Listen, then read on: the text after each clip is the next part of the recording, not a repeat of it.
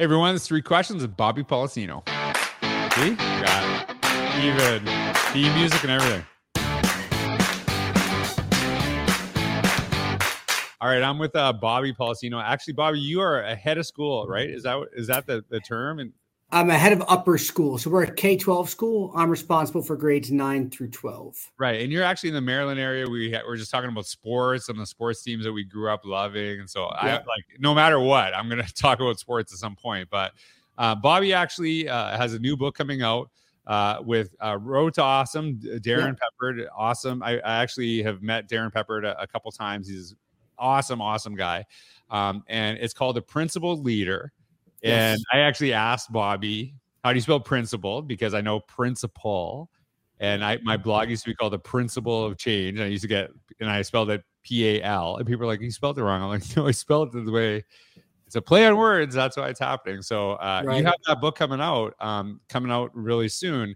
Um, Yes. Before we get into the three questions, can you give like a one minute synopsis? What is what is the book, The Principled Leader, about? Yes. Uh, and it's P L E D, not P A L, the, the plan words there. So uh, the Principled Leader is for current and aspiring school leaders who are looking for suggestions, feedback, ideas, tips uh, on their path to leadership. Uh, covers uh, relationship principles, fitness principles, um, leadership principles, leadership strategies, and things that you can do to grow and develop as a leader every day in your life, both um, personally and professionally.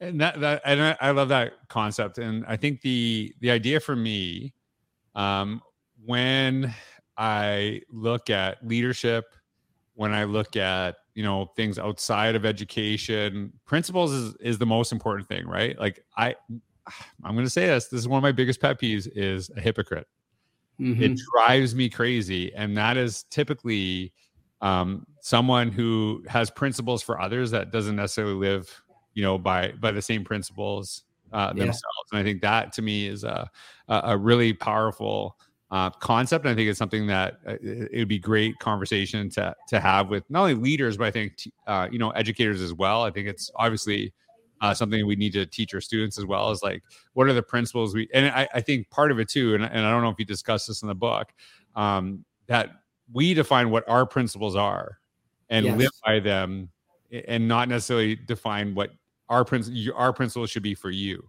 would you how Right. you talk about that at all in the book or like how, how do you how do you define that Yeah, talk about the fact that you need to know what they are for yourself. right Um, and, and those should drive your decisions and your habits and your choices that that you're making um, and that you're holding yourself accountable to them.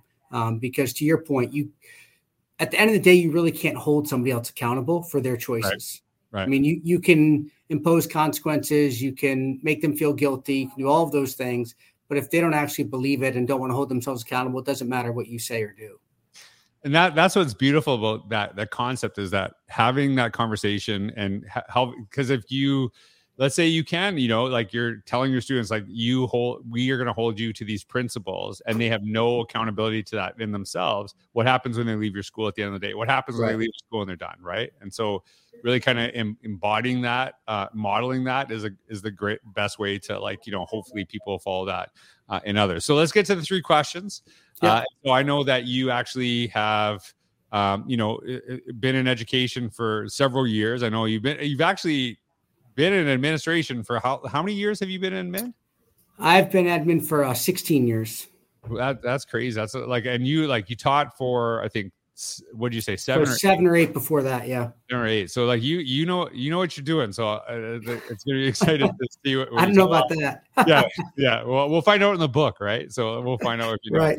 Um, so when you look back at your own career as an educator, you think about all the teachers you've interacted with, some of the teachers you had as a kid. Who is a teacher that really inspired you and why? Yeah, I would think uh, for a teacher that inspired me, my 11th grade uh, AP US history teacher, Miss Harrison, um, who, you know, day one sort of set the groundwork to tell everybody how hard we were going to work in that class, uh, what what to expect. And I was absent on day two, getting my uh, driver's license. Uh, and apparently she had said something that obviously I wasn't going to be up to the task since I left after the first day. Um, and, you know, that sort of s- stuck with me, you know, that she knew somebody wasn't in class on day two, right? And Right. sort of who is that person?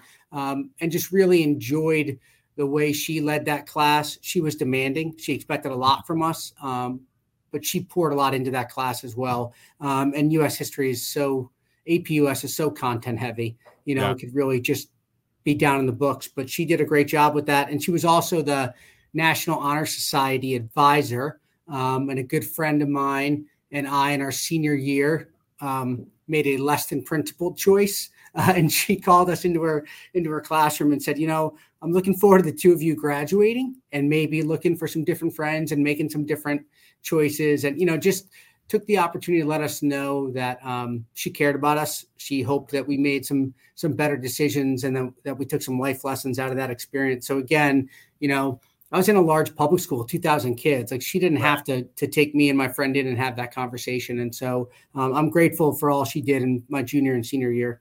All right, let's give Miss Harrison a, a little shout out.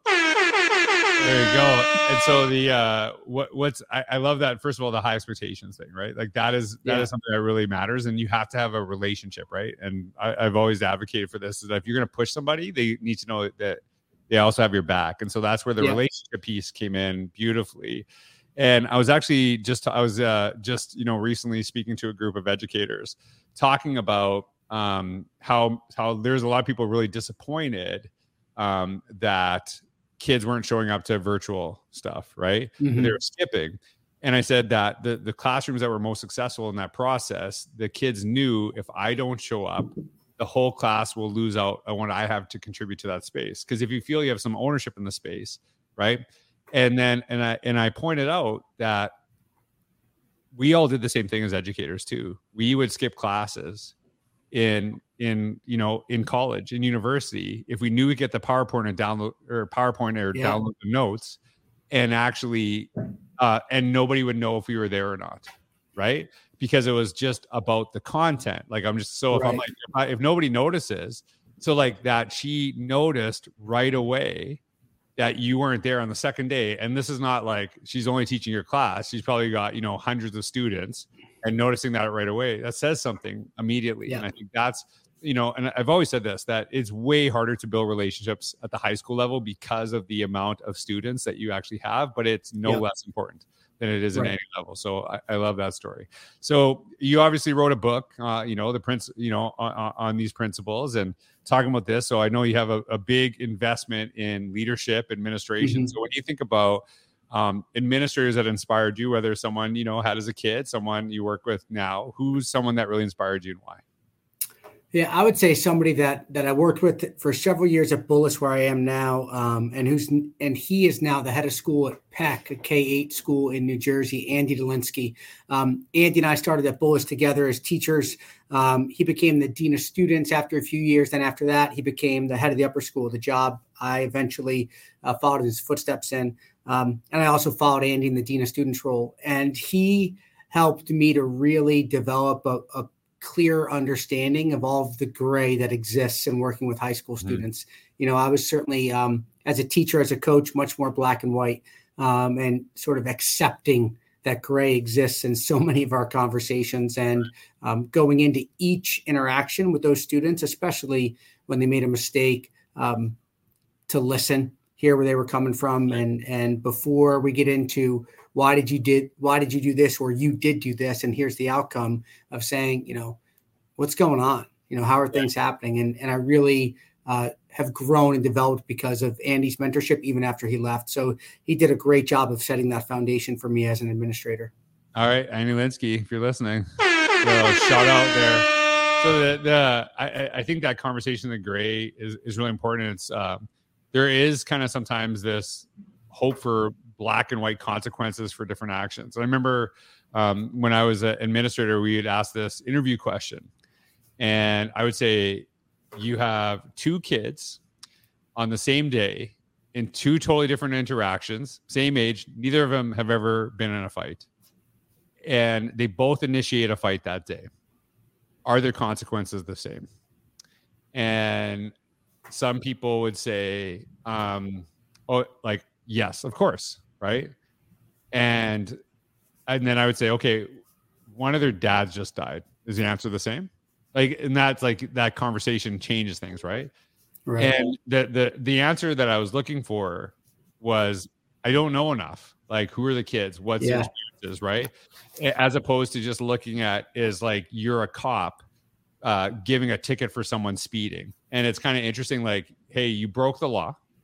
You you you're speeding. Someone gives you a cop a ticket. A cop gives you a ticket. They go away, and then a lot of people don't think, "Oh man, I was so in the wrong. I shouldn't have." They the first they think is like this this person's a jerk.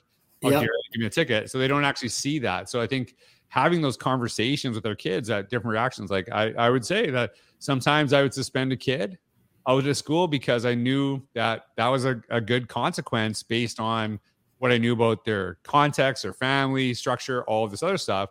Where sometimes I would actually uh, suspend a kid in school in my office where I'd be with them for five days because they needed, you know, someone, an adult to connect with that they knew they supported them. And so you you kind of always have to read those situations. And right. that's I, I want like even with my own children, how I interact with them and when things go wrong, it's it, it is it is different because they're very different personalities. So I, yeah. I appreciate that. It's a great lesson to live by. All right. So last question. You've been in education for a while. Um, I bet if you could go back and look at your first year, just like everyone else, you'd be like, "Oh, I can't believe I used to do that." But is there right. Is there is there something when you look back, if you go talk to Bobby in his first year, what is some advice yeah. that you'd give to yourself? I would say number one is every day you walk into that classroom, realize that you're learning with the students. Yeah. You know, I think too often you go in there as a young teacher. Uh, I like to think it's different today um, and how we work with young teachers, but that you're going in with the information to fill the vessel that's sitting in the chair in front of you. And so going in with that open mind so that when questions come up, you're genuinely curious with the kids too. You're not frustrated that you're off topic or off task and not right. getting through the lesson that you're saying, you know what?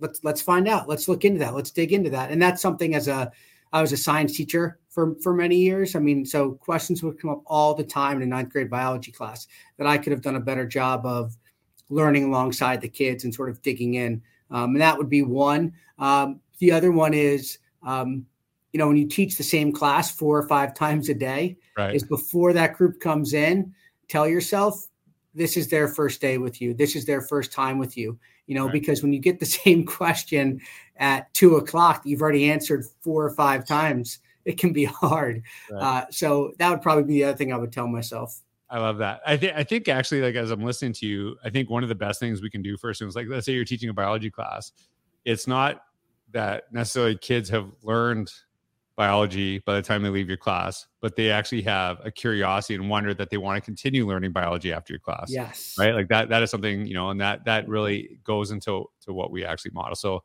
I love that, Bobby. And uh, I'm really excited for uh, the release of your book. Congratulations on that. Cause I know you. how tough of a process that is. Uh, but anyone, if you are, uh, you can find out Bobby's information uh, down in the description down below. His book will be releasing very soon. So make sure you keep an eye out on that too. Bobby, thank you so much. And everyone, thank you so much uh, for listening today. It was great having you. Thanks, George.